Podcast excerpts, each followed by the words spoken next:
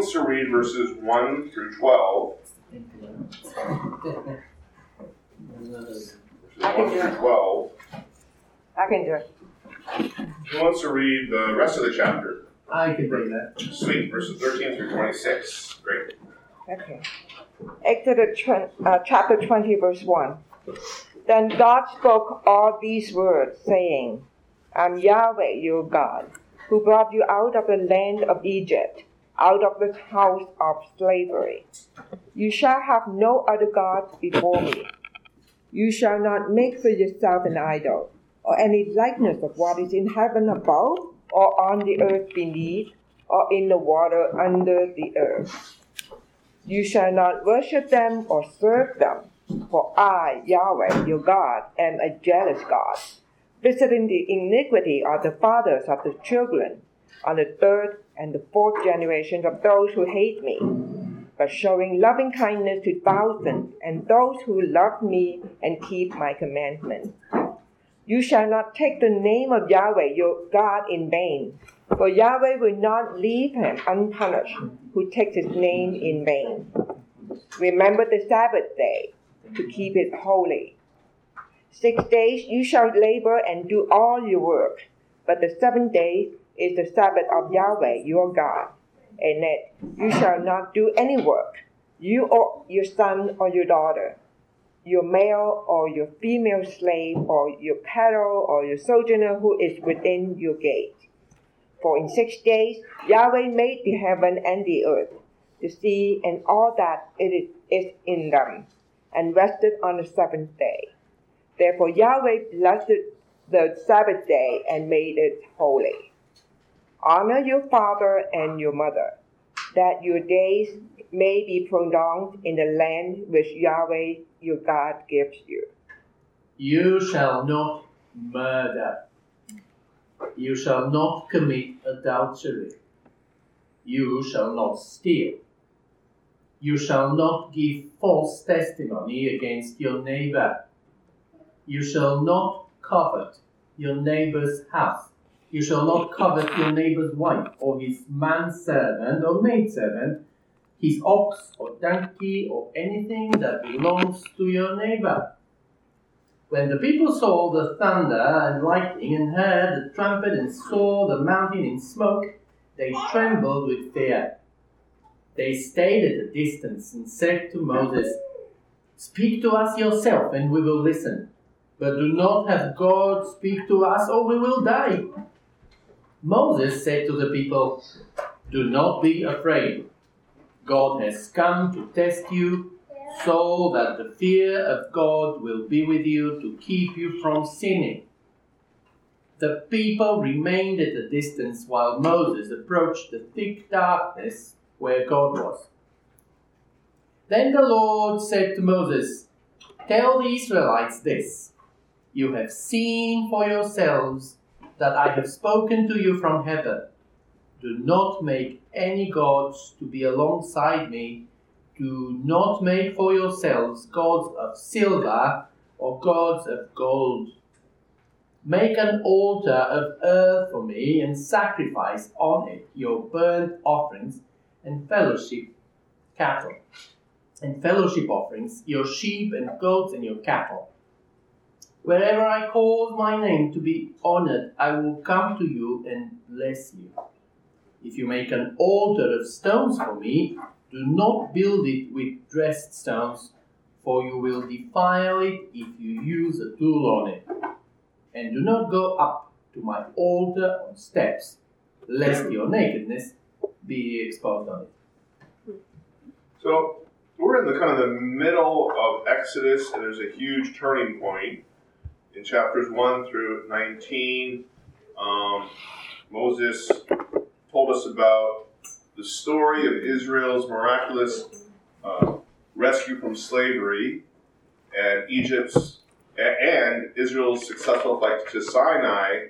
And this was all done in fulfillment of God's promise. Now, from chapter 19 going forward, we're now introduced to the Mosaic covenant. And this covenant, as we will see in the following chapters, is this formal, solemn expression of God's relationship to his people and theirs to him. And so Moses is going to talk about uh, Israel's rebellion against that covenant uh, after these chapters. He's going to talk about God's uh, re-giving or renewal of the covenant. And finally, uh, toward the end of Exodus, we'll see the stipulations, all the instructions concerning the tabernacle.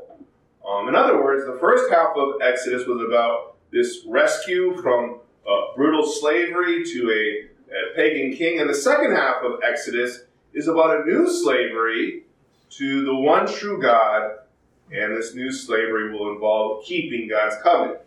So, chapter 14, we remember uh, Israel left Egypt. The beginning of chapter 15, we, we get the Song of Moses celebrating the Exodus. And then from chapter 15 through 19, two big things, two big things that we looked at the nature of the law, the purpose of the law. The law reveals our sin, the law points us to salvation, and we, we, we, we began to learn about the purpose uh, and uh, the purpose of Israel, what their role was. And it was a twofold purpose, right? There was a negative purpose that every nation that curses Israel will be cursed. Uh, every nation that rejects Israel rejects Yahweh. And because of that, there's a cursing.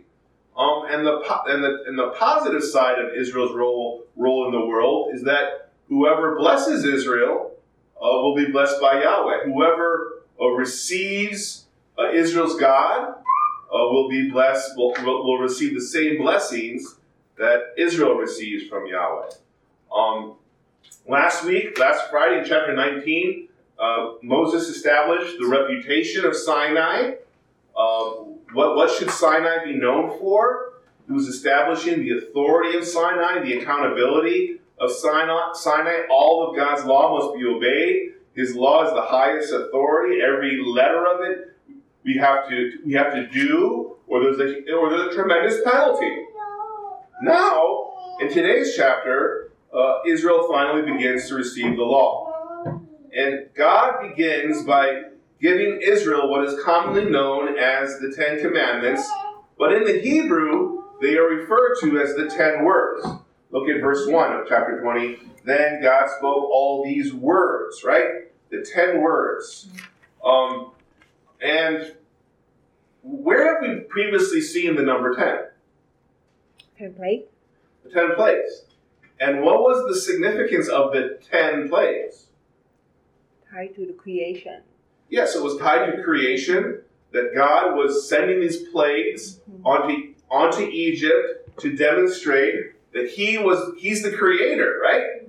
Because remember in Genesis 1 and 2, the thesis of those two first two chapters is that God is almighty, He's powerful. He's the kind of God that can create the universe in six days. And so by sending these ten plagues, he was telling uh, Pharaoh and the Egyptian people that he's the creator, that all their false gods are, are weak, impotent, and, and lies. So, um, and before that, where have we seen uh, the number 10, before the 10 plagues?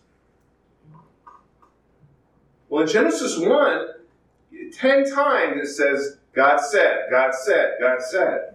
So there's, there's the 10 words, right? It's the 10 plagues linked back to the 10 words that God spoke in Genesis 1. And so these 10 commandments link, link also back to the 10 words of creation in Genesis 1. There's a theology of creation in these Ten Commandments. In these Ten Commandments, in these ten words, is the application of the principles of creation theology. The Ten Commandments point to theological truths of creation. So, this is the idea. Israel, here are Ten Commandments tied to Genesis 1 and 2. And Israel is supposed to show the world, by keeping the Ten Commandments, that this is what living in Eden looks like. This is what this is how Adam and Eve lived before the fall. They lived according to these Ten Commandments. And so obeying the Ten Commandments displays this Genesis 1, Genesis 2 creation theology to the world. Now, before we dive into each commandment, Oh, there's a structure of these, these Ten Commandments I want to point out to you. There's a structure. Uh, verse 10, the fourth commandment, verse 9 and 10, 9, 10, 11, the fourth commandment parallels the tenth commandment in verse 17. And how, how uh, just look at 9, 10, and 11, and look at verse 17, and tell me what they have in common. How do we know, just grammatically speaking, that they are tied together?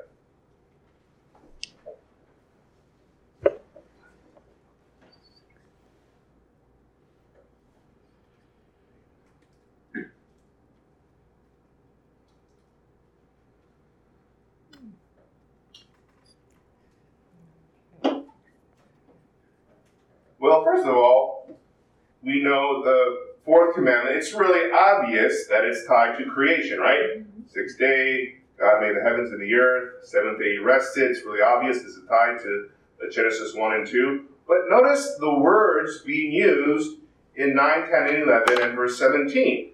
Uh, do you see male, uh, female slave, right? Both, right? You see uh, cattle, you see ox, right? You see, it's the same words. And where did you see male, female, cattle, ox, donkey? Where did you see that before? In Genesis 1 and 2. Uh, so the fourth and the tenth commandment, they parallel each other. And the idea is this in the Sabbath, it showed that God had a plan for your life. Like God was arranging your uh, weekly schedule. Six days you work, seventh day you rest. And I'm, I'm going to provide for you on those six days. Don't worry. I know you're not working on the seventh day, but don't worry, I'm going to provide for you. So he was uh, organizing their lives. He was uh, managing their day-to-day operations. And he was uh, providing for them within those six days. And so the tenth commandment is, now that God has provided for you, be content with what you have. Don't covet somebody else, your neighbor's goods or your neighbor's possessions. And so that's how four, four, uh, number four and ten command each other. The first and second commandment, in, found in verse 3 and found in verse four, five, six, and 7, is, or, or it parallels the fifth commandment to honor your father and mother. Um, how do you think, why do you think they relate that way? From a thematic perspective. What do the first and second commandment have in common with the fifth commandment? One word. Order. Or, or, or authority. Or authority, right? God is the authority of your life, and your parents, when you're growing up, are the authorities of your life. Uh, and so God's supreme position parallels the position of parents. The third commandment and commandments 6 through 9 also parallel each other because the third commandment to uh, not take God in vain, as we'll as I'll kind of explain later, it, it deals more with just your words. It deals with your actions, and so you uh, you you you you you you uh, you refuse to take God's name in vain by living out these this creation theology. And how do you do that? You obey commandments six, seven, eight, and nine. Now, are we under the Ten Commandments today? We are not, because we're not under the Mosaic covenant. But are we under the creation principles behind the commandments? Absolutely. Because we too must display a theology of creation. How we live that tells the world that this is how life was before the fall, and everybody submitted to God. And these creation principles express themselves again in the commands of the New Testament. So, specifically, nine out of the Ten Commandments we see reiterated in the new in the new covenant in the commands of Christ in the New Testament. Uh, but but behind that is this creation theology. It's this creation theology. Now, go to verse 1. Verse 1 emphasizes that when God gave these commandments to Israel, he was speaking direct, directly to them. Moses was not an intermediary this time. And after this experience, they were, they were so frightened. Look what they say in verse 19 Moses, speak to us yourself, and we will listen, but let not God speak to us lest we die.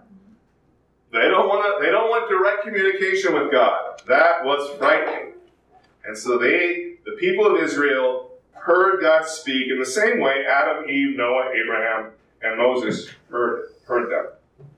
Verse 2, uh, I, I, told you that the, the, commandments and the law in Exodus and Deuteronomy, the form of the, those commandments are in the form of what we call a, a suzerain vassal treaty. Suzerain warlord, vassal, the, the, the, the, people that this warlord is over, and it had a particular form. Um, and so, whenever a suzerain or warlord conquered a, a, a tribe or a people or a group, he would write up a covenant and he said, These are the terms and conditions of my rulership over you. And so the form of the law in Exodus and Deuteronomy is in the form of this suzerain vassal treaty. And the way it began, the suzerain vassal treaty, it, it, it began with the preamble, and the preamble identified the parties in the agreement. Who, who are the parties in the, the, agreement? Well, a regular suzerain vassal would be the suzerain, the warlord, and the people under them. And so in this preamble, you have the two parties involved in this agreement. There's Yahweh your God, verse, uh, verse 2, and there is you who brought you out of the land. You is, is Israel. So there's Yahweh and there's Israel. That's the preamble. That identifies the parties in this covenant. The prologue, right after the pre- preamble, explained how these two how, how these two parties uh, form this relationship. How did it come about? Now, in normal suzerain vassal treaty, this is how it would normally go. I, so and so, conquered you. I dominated you. I killed all your warriors. I killed all your men. And now you have to obey me because of it. It was harsh. It was brutal. It was uh, uh, absent of any sort of affection or love. But notice how this prologue, prologue, what it contains. I am Yahweh your God. Why? Because I brought you out of the land of Egypt, out of the house of slavery. He's, God says, the reason I'm your, I'm your Lord is because I saved you, because I rescued you. And this is just mind blowing. There's nothing, nothing like this in ancient Near East. Uh, this is called a Hesed relationship. Is called a relationship of grace. Relationship of grace. And uh, again, this kind of covenant is unparalleled in history. We do not have any ancient suzerain vassal treaties that communicate like this. And so we, we see here there's this paradigm shift in history and how God relates to his people. There's nothing like this. What other gods rescued an entire people from bondage? What other God led a people group out of the out of a superpower's oppression through miraculous means? There is no existing literature that we have currently that has a similar kind of story where a God freed his people from a major superpower. This is one of a kind history. There's nothing like the history of Exodus. so we begin with the first commandment, or the first word. And, and verse 3, first commandment is, You shall have no other gods before me. Literally, before his face. There's, there's nobody at Yahweh's level. Nobody can go up to him.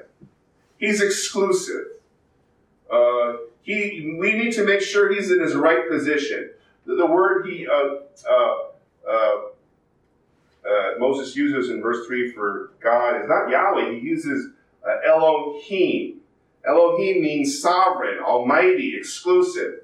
So Moses says there's no other sovereign, almighty, exclusive God. There's just one Elohim. And so, where did we see this theology in Genesis before? Where did we see the, the, the principle behind the first commandment in Genesis 1, 1 in Genesis 1 and 2? Well, we saw it in Genesis 1 1, right? God created the heavens and the earth, almighty power. And there's no other Elohims in Genesis 1. In Genesis 1, God is the only Elohim. He's the only Almighty One. There's nobody on God's level in Genesis 1. And so, God is demanding exclusive worship in this first command. And this exclusive worship is not a surprise because the foundation of the Ten Commandments assumes the uniqueness of this God and his divine role as creator. Uh, Genesis 1 stressed the fact that God alone was creator, that no one shares his glory. Go to Genesis 1. Go to Genesis 1 real quick. Turn there, and, and it's really obvious that you see where you see uh, the commandment number one the Ten Commandments there's no other gods before me. It's really obvious. It's really quite cool, I think. So, look at Genesis 1. In the beginning, God. Verse 2. The Spirit of God.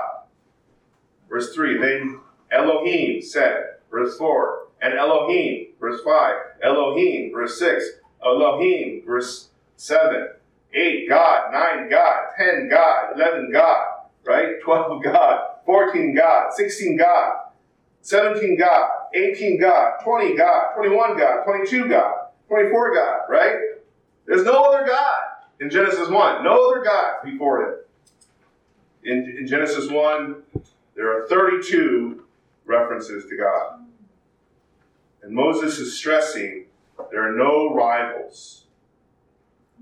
The God of the Bible is the one who created everything. He is the one who sustains everything. And he doesn't share his glory with any other gods because in Genesis 1, he's the only one who created everything. Nothing else existed apart from him. He is supreme. Nobody is equal to him.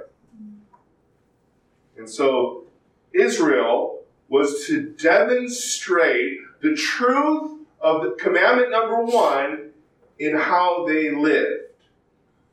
They were not to worship anything else or elevate anything else to godlike status because there's no other gods but Elohim. In, in Eden, they only worship one God. In the garden, Adam and Eve, they only worship one God. And by our worship of this one God, we're, we're showing you this is how Adam and Eve lived in the garden. Um, and this creation principle is found in the New Testament. The standard has not changed for the church. In 1 John 5, it ends with keep yourselves from idols. Right? And First John is about the nature of Christ. Deity, humanity, he is a human being. Worship him alone. Uh, get him right, and do not worship any idols. So we demonstrate how important God is to us by the way we treat other things compared with Christ. Go to verse 4 through 6. The second commandment no idolatry. Oh, do you see creation language there? Of course. Likeness, right? Heaven above, earth beneath, water under the earth. There's creation language, Genesis 1 language. The second commandment is like the first commandment. It applies the supremacy of the Creator to our, to our lives. The first commandment said, there's nothing to be treated like God. Don't lift anybody to God. And that reality undergirds the second commandment in that God, we must never bring God down to creation status. We don't take anything creation and lift him up and say, oh, he is, he is the same as God. And we don't bring God down and make an idol out of him and say he's like the creation. Why? Because in Genesis 1, it's clear there's a creator and there's creation. That distinction is very clear in Genesis 1. He is Yahweh. God, man was made in God's image, not the other way around. Verse 5. There's some Catholics, some groups that separate, uh, they, divide the commandments uh, uh, differently. I think the Catholics will say verse 5 is the, is the third commandment. Um, and we, and we, we say verse 5 is still part of the second commandment just because of the grammar involved. Uh, verse 5, you shall not worship them. What, what, you, what is the them referring to? It's referring to the idols in verse 4. So we know they're linked together. Another uh, uh, thing we have, we have to be clear about, verse 5 says, You shall not worship them, these idols, verse 5, or serve them, for I, Yahweh, your God, am a jealous God. And then it says this visiting the iniquity of the fathers on the children on the third and the fourth generation. Uh, this doesn't mean that he punishes the third and fourth generations or the children of, the first and second, the, the second generation for the sins of the first generation. So he doesn't. So in the Bible, it's really clear that that you're responsible for your own sin. Sin is always individual. God never transfers guilt.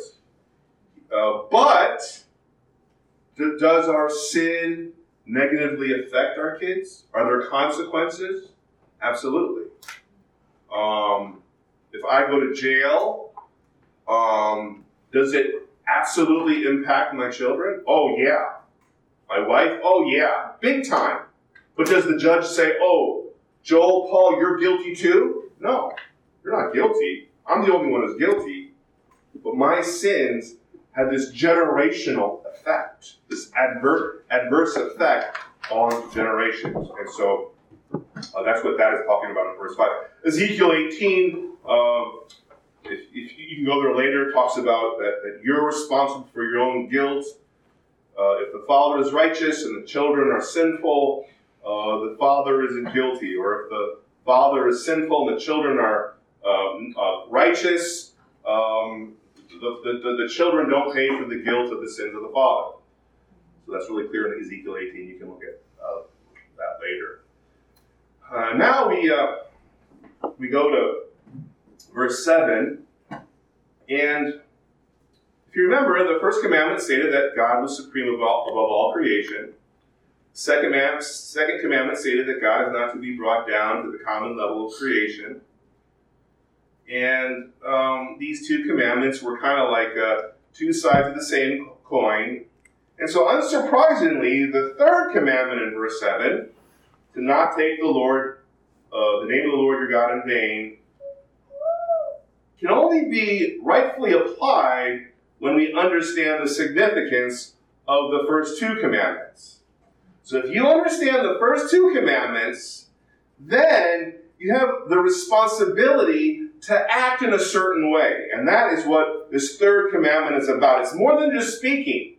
It's just more, it's more than just your words, it's your lifestyle, your actions. See, in the biblical world, the name represented who you were. Your name was synonymous uh, for who someone was as a person.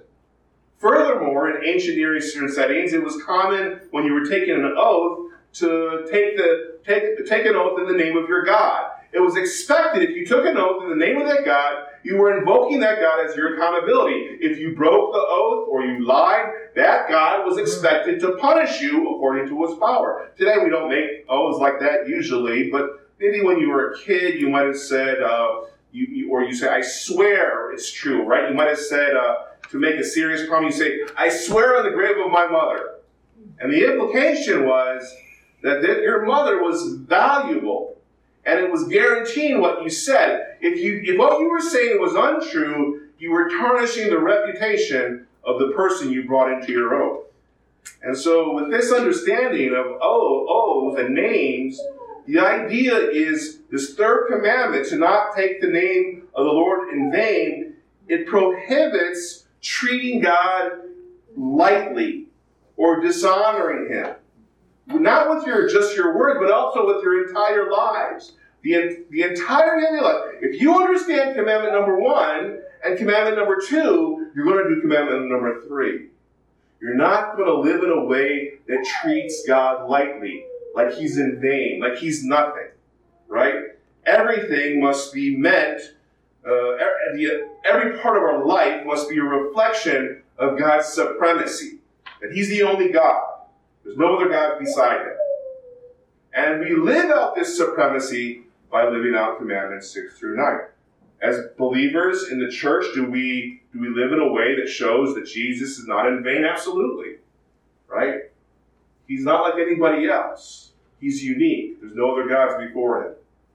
So even the way we worship God, you know, sometimes you'll have like songs that are like remade, like songs about somebody's boyfriend or girlfriend, and they and they just turn them into songs about God or about Jesus.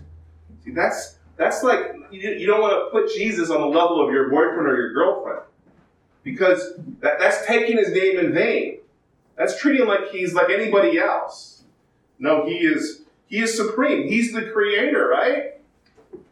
Genesis 1 and 2. He's the Almighty One. And we don't need to live out that name and that reputation. Verses 8 and 11 is the fourth commandment. And this was the Sabbath. And this, this was the idea that God controls your time, He controls your resources. As the Creator, we're to submit everything we have to Him. And that for Israel, that would be that would that would that would involve giving up a full day every week. Man, giving up one day a week, that's a lot of money. That's a seventh of your salary. And they were Israel was supposed to keep the Sabbath to demonstrate that he was the creator and that he had the right to dictate how they were to live in the created world. So by observing this one day of Sabbath rest a week, Israel communicated to the nations that they were in submission to God's control over everything they possessed their time, their resources. He was sovereign over all of that. Number two, the seventh day demonstrated that God had a plan for creation, right? Because when God created everything in the first six days, when he rested on the seventh day, it wasn't because he was tired. No. The idea was that day eight, nine, ten, that for the rest of time going forward was, was supposed to be a time of rest, right? Peace. That was the plan for creation. The Sabbath shows that God has a plan. Right? So every seventh day that Israel rested, they were telling the world that God has a plan for history. That, that God, that everything is moving toward seventh day rest. Everything is moving toward a return of Eden. Eden is coming back. It was also, the Sabbath was also a sign of the Mosaic covenant. If you look at Exodus 31, 13, and 17. Now, again, in the ancient Near East, this practice has no other parallels. Right? This was a unique statement to the other nations. For us, the plan of God has been actualized in Christ. So we don't observe the Sabbath because the Sabbath was pointing to Christ who would bring rest, who would bring rest finally to creation. And so when Jesus rose from the dead, he rose from the dead on a Sunday to show rest is here. A new creation is here. And so our Sabbath is in Christ. Our Sabbath is in Christ. And so that's why we don't worship on Saturday. Verse 12. Any questions so far? Uh, the second commandment do not make anything um,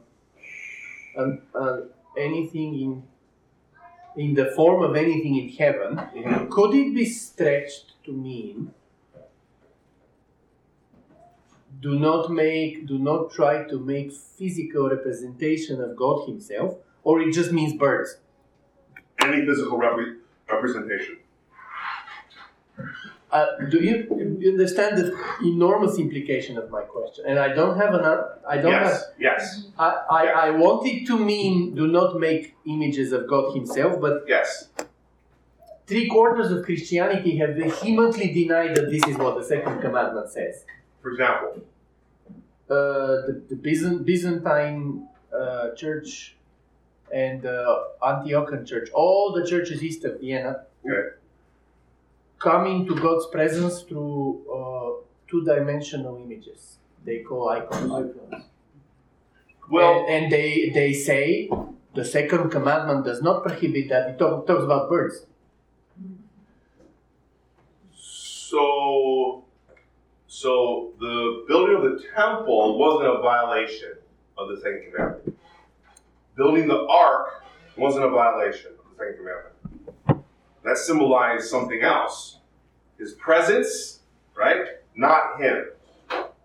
So you can have icons or buildings that re- represent some fact about God, but you can't have any type of physical em- image that says this is God. So anything that is a, with this is God, you can't have it. But um, you can. Some people kind of um, play games and say, okay, yeah, this is not God, but it really is God. You know, this is Mary is not God, but let's worship, worship her and pray to her. Okay, you know, you're playing games, but the main idea is you can't say any physical image. You can't say that is God. And what about Jesus? Jesus in the storybook Bible, he's you know his hair, and that's controversial. It's controversial. I know people who say, well, because Jesus is God man, right? Because there's a he is also he's a hundred percent human being. It's okay to have Jesus in the Bible.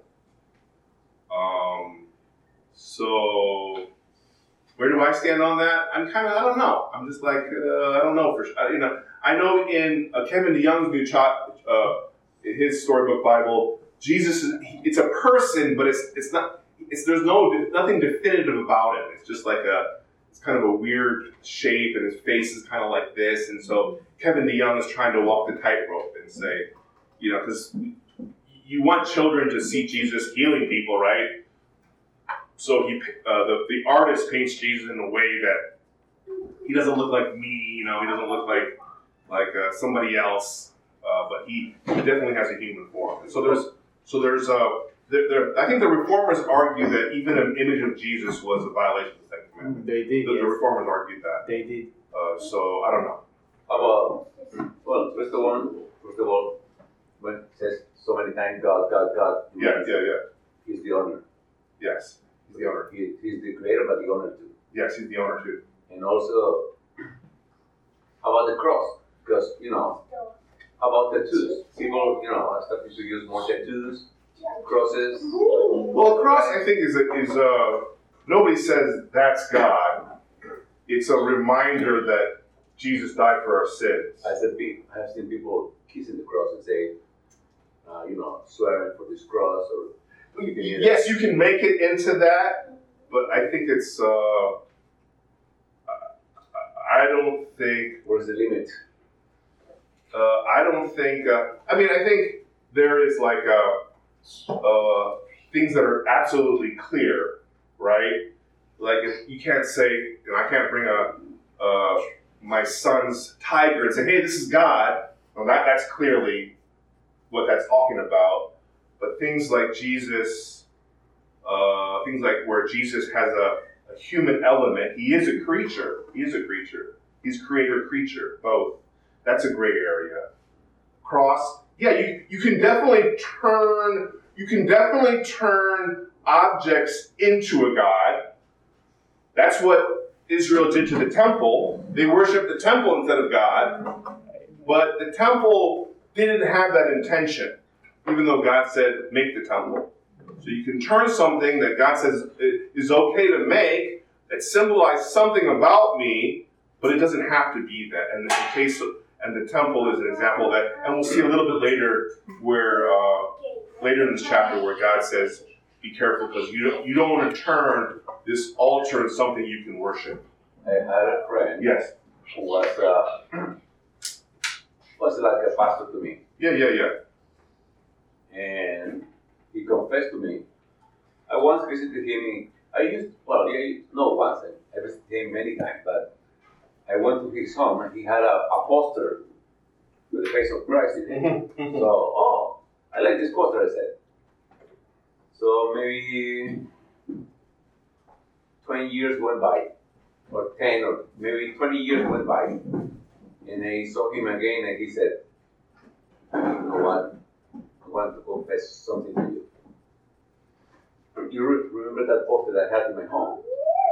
I used to pray in front of that poster. And, uh, no. Yeah. I, I, I wouldn't pray anywhere else except in front of the poster. Yeah, yeah. So there's that danger. Yeah. Yes. There's that danger. Absolutely. Absolutely. There's the danger of that. Yeah, I've gotta be careful about that. So, okay, let's move on. Uh, we'll take more questions later. Verse 12.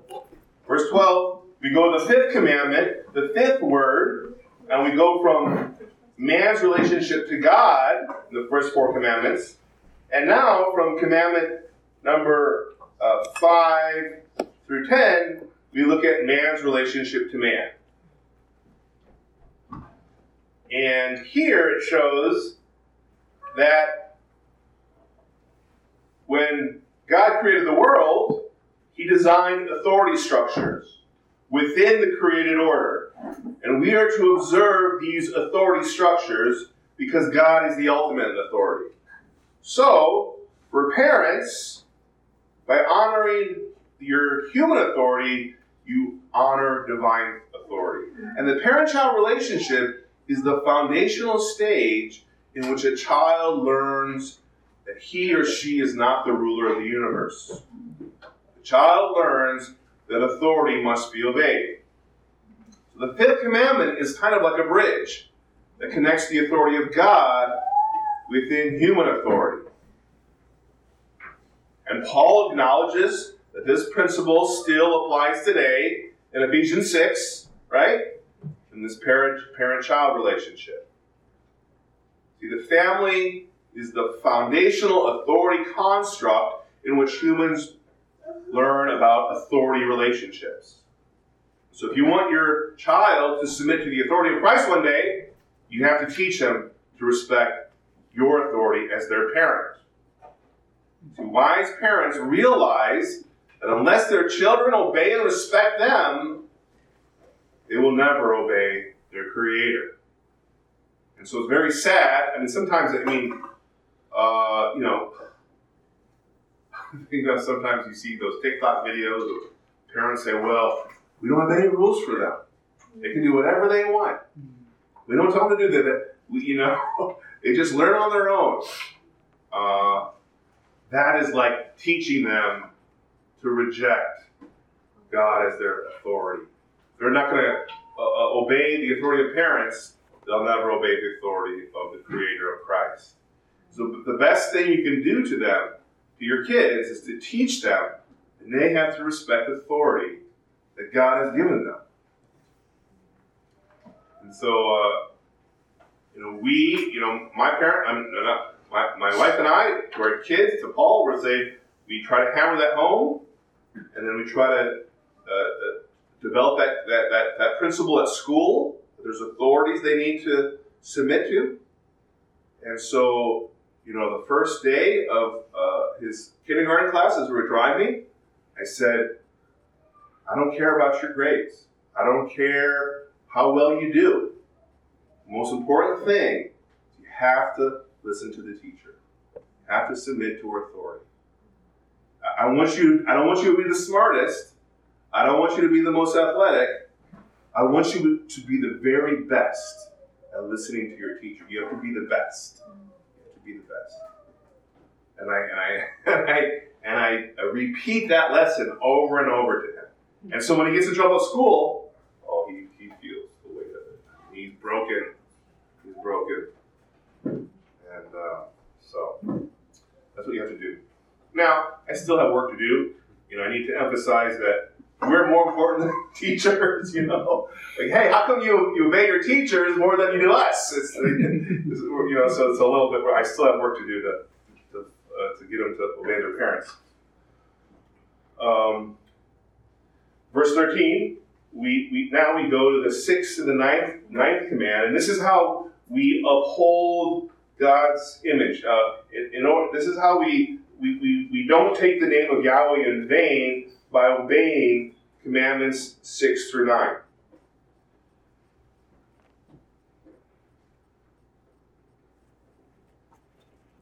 And um, grammatically, you can uh, you can see kind of the connection where if you notice uh, verse the second commandment is pretty long right four five and six uh, the fourth commandment is pretty long.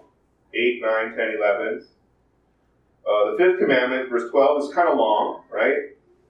But commandment number 7 is kind of short terse. And then you have 13 14 15 16 6 7 8 9 really quick staccato like and so grammatically, you can see some some relationship there. It says, "You shall not murder." This sixth commandment emphasizes the principle of life. In Eden, there was no death. Nobody died in Eden.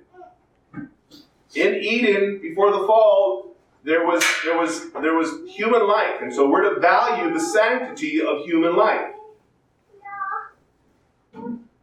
It's, it's a reflection of the creation principle that God is a God of life. He's a life giving God. He gives us life, right? He gives us new life in Christ. So we value the sanctity of life He has given humans. That's why Christians have to be against abortion. Because you don't kill babies in the garden, but you don't kill babies in Eden. We're pro life because in Eden there was no death before the fall. We're anti fall, we're anti death. And so the fifth commandment, you shall not murder, is about valuing life. And, it's, it, and, the, and the principle goes beyond simply not murdering. You see the creation principle for us in the Sermon on the Mount when Jesus says, Do not be angry with your brother. Because anger against a brother is essentially a, a form of devaluing them. You're disdaining them. Not killing someone is one way to reflect the sanctity of life, but you most you also must positively value life. And that's how we treat each other. That's reflected in how we treat each other with kindness, with with with uh, with compassion, with graciousness. Verse 14, commandment number 7 you shall not commit adultery. And we see that principle in creation. God is holy. In Genesis 2, right? One man, one woman.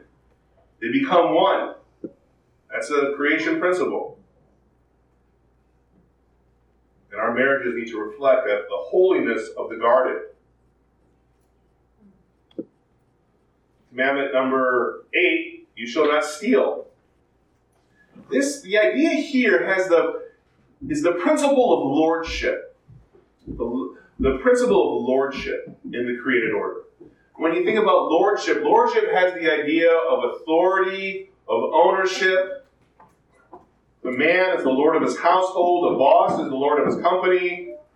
In Genesis 3, when, when Adam and Eve fell, they didn't respect God's lordship. They didn't respect that he had the right to withhold the, the fruit from of, the, of the tree of knowledge of good and evil from them. So when they took, they stole. It wasn't theirs.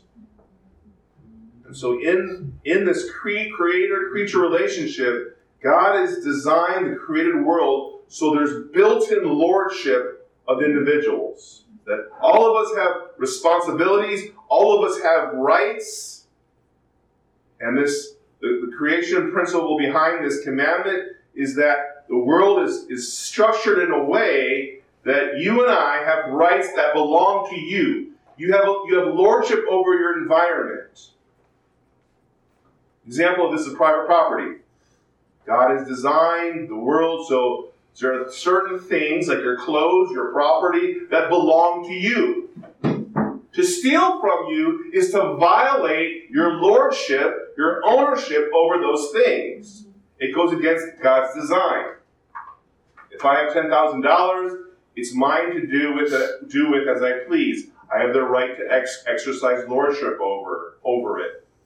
Ultimately, I have to give, give an account to God for how I exercise that lordship, but it's still my right to do. If you steal my $10,000, you're violating my God given right and taking away what is mine. And so I'm sure many, I'm not sure, I don't think anybody steals uh, from people, but this creation principle can be seen in the way we go to the restaurants, how we tip our waiter, waiters and waitresses. The waiters rely on tip for their income, so to withhold that would be wrong because that's what they need to survive. Well, by not giving them an appropriate tip, we are withholding what is necessary for their livelihood, right? So this has a broader application than just stealing. And so government governments like communism or socialism, it goes against the eighth commandment, right? Those governments, they're stealing from you. They're denying your fundamental creation right to own, have to own your own things.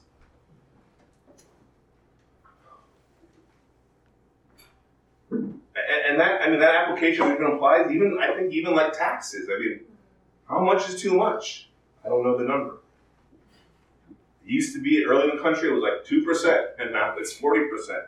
There is a number that says, okay, now you're stealing from me. Now I don't any, no, I don't own, I don't own anything.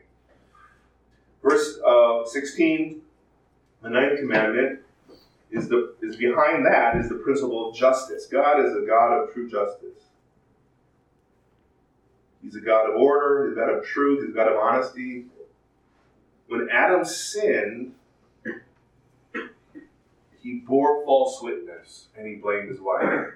He said, The woman that you gave me, she's responsible for it. So we're not to speak in a way that reflects Adam's sin of blame shifting. So in, in a nation, you need people to, in a court system, you need people to tell the truth, or everything falls apart. Verse 17. This tenth commandment is related to the fourth commandment, right? If God owns all your time, your resources, if He tells you you have to rest on the seventh day, that means you need to be content in what God gives you. Do not covet your neighbor's house. Do not covet your neighbor's wife. Male slave, female slave. So, Eve in the garden, what did she do? She coveted, right? God said, You can have every tree. And every tree, don't, except for this tree. So Eve wasn't content in that in what God had given her in Eden. And so we stand in opposition to the fall. We live out this creation theology. We're we're anti-fall people. We're against the fall. Everything we must do, everything we do must show that we're we're against the fall. We don't like anything that happened in the fall and after the fall. And so the theology behind this final commandment recognizes that God sovereignly gives to his people, and we must trust what he gives to us. We must trust that all that God gives up, gives us is adequate for us. So if you get a house, you don't want to think, ah, you know, this is all we could afford. We made the wrong choice. You think God gave me this house and I'm thankful for it. And to want somebody else's house is to tell God, you know what you gave me? It wasn't good enough, right? And so this this theology, this so we talk about uh, go to First Timothy, and, and, and, you see this, um, you know, Timothy talks about the church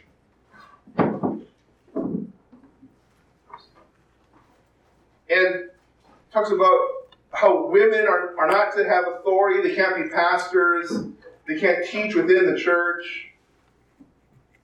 1 Timothy 2, verse 12. Timothy says, But I do not allow a woman to teach or exercise authority over man, but to remain quiet. What is the rationale that Paul gives? He gives a creation theology. 13. For it was Adam who was first formed, and then Eve. It was not Adam who was deceived, but the woman being deceived fell into trespass. But she will be saved through the bearing of children if they continue in faith, love, and sanctification with self restraint. So the reason women cannot be pastors or or teach within the confines of a local church isn't because of ability. It's because when somebody visits the church, we want to show them as close as we can this is what the garden looked like. And there were roles in the garden. And Adam was supposed to be the leader and the protector and the provider. And he failed in that. And Eve was supposed to be the helper and to submit to Adam. But she failed in that.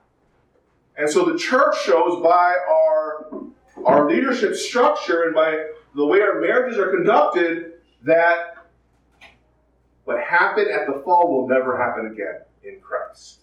That will never happen again. Does it happen, of course, in the church? Sure. But it's not supposed to. And those structures within the church are to demonstrate this Edenic theology. Right? So it's not about ability, it's not, not about there's inherent kind of deficiencies in, in, in women. It's about modeling the garden, the glory of the garden that is to come when Christ returns to the world. Right? That's what that's about. Um, everything's tied to creation. Go to go back to Exodus, uh, and we'll, we'll finish up this up real quick. 20 verse 18. And then the people perceived the thunder and the lightning flashes and the sound of the trumpet and the mountains smoking, and the people perceived it and they shook and stood at a distance. Right, this this seals the deal. The Israel they, they need to fear God's word. They need to fear God Himself. Verse 19 and 20, they're telling Moses, we don't want to go near him. You see this contrast between God's holiness and human sin. They, they need a redeemer. They need a, a high priest. They need somebody who can reconcile them from God, holy God to sinner. That'll happen in the future, but not now. Verses 22 and 23, in response to this, they now need to worship God properly. And so there's a reiteration of, of commandment number one and two. Uh, no other gods. Verse 24, uh, this is how uh, you are to worship worship me. This is the basic response to God. Worship is the basic response to any revelation of God. And altars, altars were required. And the, this first altar was a simple altar. Verse 25 You shall not make an altar of earth for me. You shall make an altar of earth for me.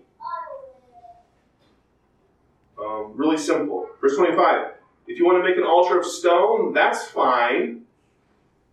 You should not, but you should not build it of cut stones. See, if you make the if you make the altar too fancy, you might worship the altar.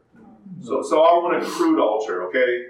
Because you might turn that altar into idolatry. That's how much. Pro- that's how prone we are to worshiping idols. They would be in danger of worshiping their own craftsmanship. And so, there it is. And so, so you have the law that reflects creation, and as I've mentioned many times before, the tabernacle, uh, the colors, the design, it was all meant to look like the garden. Um, the, the, the, the high priest, the uniforms, they had designs and colors of the garden. So the priests wore Eden uniforms, right? Everything was about reflecting Eden. The temple was about uh, the design of it was about reflecting Eden, and they were they were telling the world that our God alone can take us to Eden. Nobody else is God, right? And so Eden is on a hill, and so the temple was on a hill, right? It was to say it was a replica of the Garden of Eden, a replica of the new creation, new earth. And other religions, they try to copy that. They would say, no, our God can take you to Eden.